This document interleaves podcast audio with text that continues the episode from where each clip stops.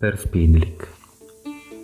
Porre nel cuore il principio della unitarietà dell'uomo implica la risignificazione del rapporto fides-ratio nella sfera gnosologica della teologia. Il cuore chiama e compone in unità la capacità ricettiva dell'uomo. Questa è intesa qui in tutti i suoi aspetti, ma trova solo nell'agape la piena dimensione del suo darsi. Proprio per questo, se la porta dell'agnosi è la carità, la carità dà accesso all'agnosi solo nella comunione, condivisione.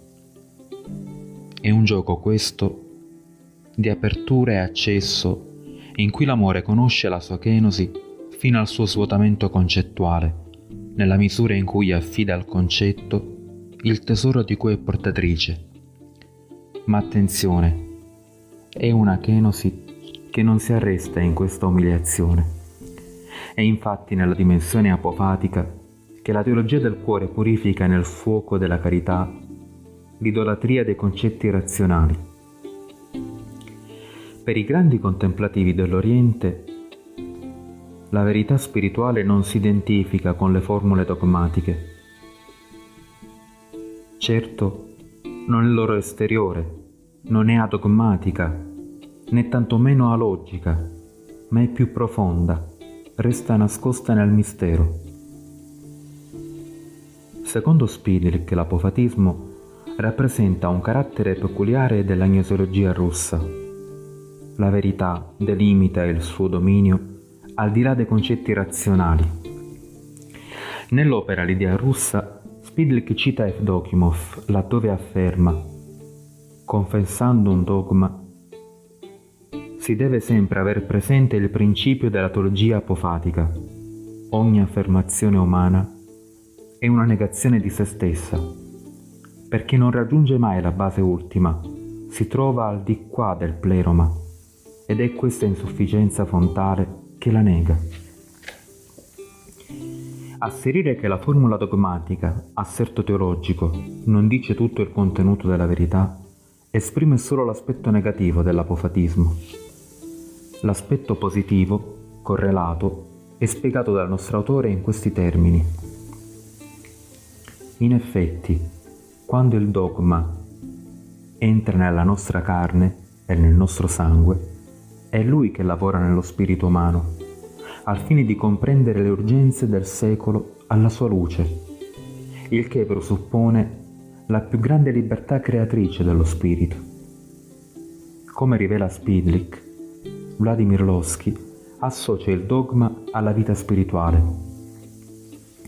Il dogma deve essere vissuto da noi entro un processo nel corso del quale, invece di assimilare il mistero secondo il nostro modo di comprendere, è necessario al contrario che noi giungiamo a un cambiamento profondo, a una trasformazione interiore del nostro spirito, per renderci adatti all'esperienza mistica. Assunta nella sua dimensione fontale, la formulazione dogmatica diviene simbolo, icona della verità trascendente. Nell'opera La spiritualità dell'Oriente cristiano, manuale sistematico, il teologo cieco rimarca le parole di Evaragrio, secondo cui la teologia è contemplazione pacifica della Santa Trinità. In che modo è possibile conciliare la teologia apofatica che si origina nella quiete del silenzio orante e la teologia positiva, posta cioè nel suo articolarsi assertivo, dimostrativo? Il fine di questi simboli, teologia apofatica e teologia catafatica, ha una duplice portata, che declina rispetto a due assi la propria valenza. Da un lato l'unione del nostro cuore con Dio, dall'altro l'unione del nostro cuore con gli altri. È precisamente in questa seconda caratterizzazione che assume portata il ruolo del linguaggio come mezzo di condivisione esperienziale simbolico interpersonale. Come osserva Spidlik, citando Berdiaev, il padre, il figlio, la nascita, sono comunque parole segnate dalla nostra vita terrestre. Dio come essere in sé non è un padre, non è un figlio. La nascita non si produce in lui, ma non di meno le realtà che questi simboli esprimono hanno un valore assoluto. Dunque i dogmi, espressioni oggettive, assumono nella vita della Chiesa una valenza simbolica, divengono strumenti di comunione personali con il Padre. L'uomo razionale esercita l'imperativo gnoseologico, dando forma concettuale alle nozioni e ai concetti inerenti al mondo. In maniera analoga si sforza di pensare Dio. Di quale peso realmente si rivestono queste elaborazioni concettuali dell'intelligenza umana? Spidlick, nel saggio Una conoscenza integrale, la vede il simbolo, ritiene che il problema della teologia razionale resti attuale e sempre cogente rispetto a chiunque si trovi a fare teologia. Se è vero che Platone fu il primo a usare il termine teologia, non di meno il filosofo non è convinto che questa conoscenza si possa comodamente equiparare alle altre essa resta esclusiva dei poeti, i quali, a guisa dei sacerdoti, ci conducono nel mistero rivelandolo. Quest'arte declina la loro forza e allo stesso tempo la loro vulnerabilità.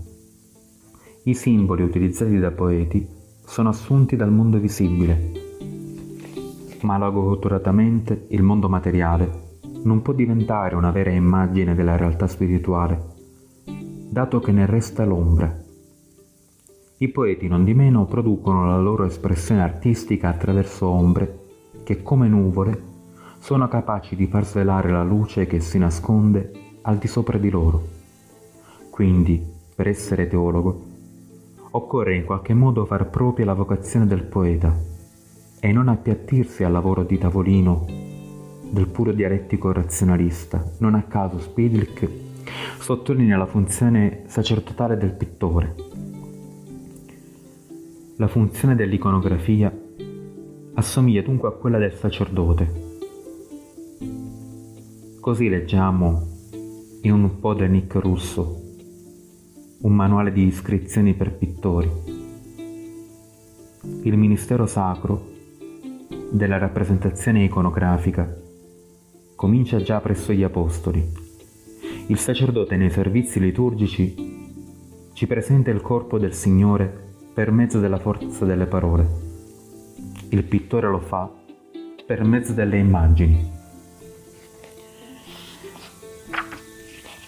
Gli autori spirituali, come sottolinea il teologo gesuita e con lui il suo maestro Ser, si scontravano spesso su un interrogativo cogente. Perché taluni si avvantaggiano con molto profitto delle riflessioni razionali anche in ciò che concerne le loro meditazioni oranti, mentre per altri le stesse costituiscono un freno alla pietà? La risposta è semplice. Senza la carità e senza l'umiltà, l'uomo è incline a considerare il prodotto concettuale della propria mente come delle nozioni precise e infallibili che misurano la divinità, mutando così la teologia in tecnologia, secondo l'espressione dei Cappadoci. L'idolatria dei concetti razionali, secondo il nostro autore, ha un potere di asservimento superiore rispetto all'idolatria delle cose sensibili. È il pericolo di confessare come Dio ciò che è solo il prodotto del nostro intelletto, se si domanda agli autori spirituali con quale mezzo si purifica la riflessione teologica, essi non hanno che una risposta, con la preghiera. Il pensiero razionale diviene teologico quando approda una riflessione orante. Se sei teologo, preghi veramente, e se preghi veramente, sei teologo. Storia umana e storia di Dio ben lungi dal porsi in un rapporto di reciprocità escludente per Spidlick, si incontrano in una sola storia di grazia e redenzione, quella di Cristo che deidificando l'uomo rende il suo cammino di conversione opera di purificazione del cosmo. Citando il Crisostomo, Spidlick si esprime in termini molto chiari. I padri lo dicono spesso, a causa della cattiveria degli uomini, la terra è stata maledetta.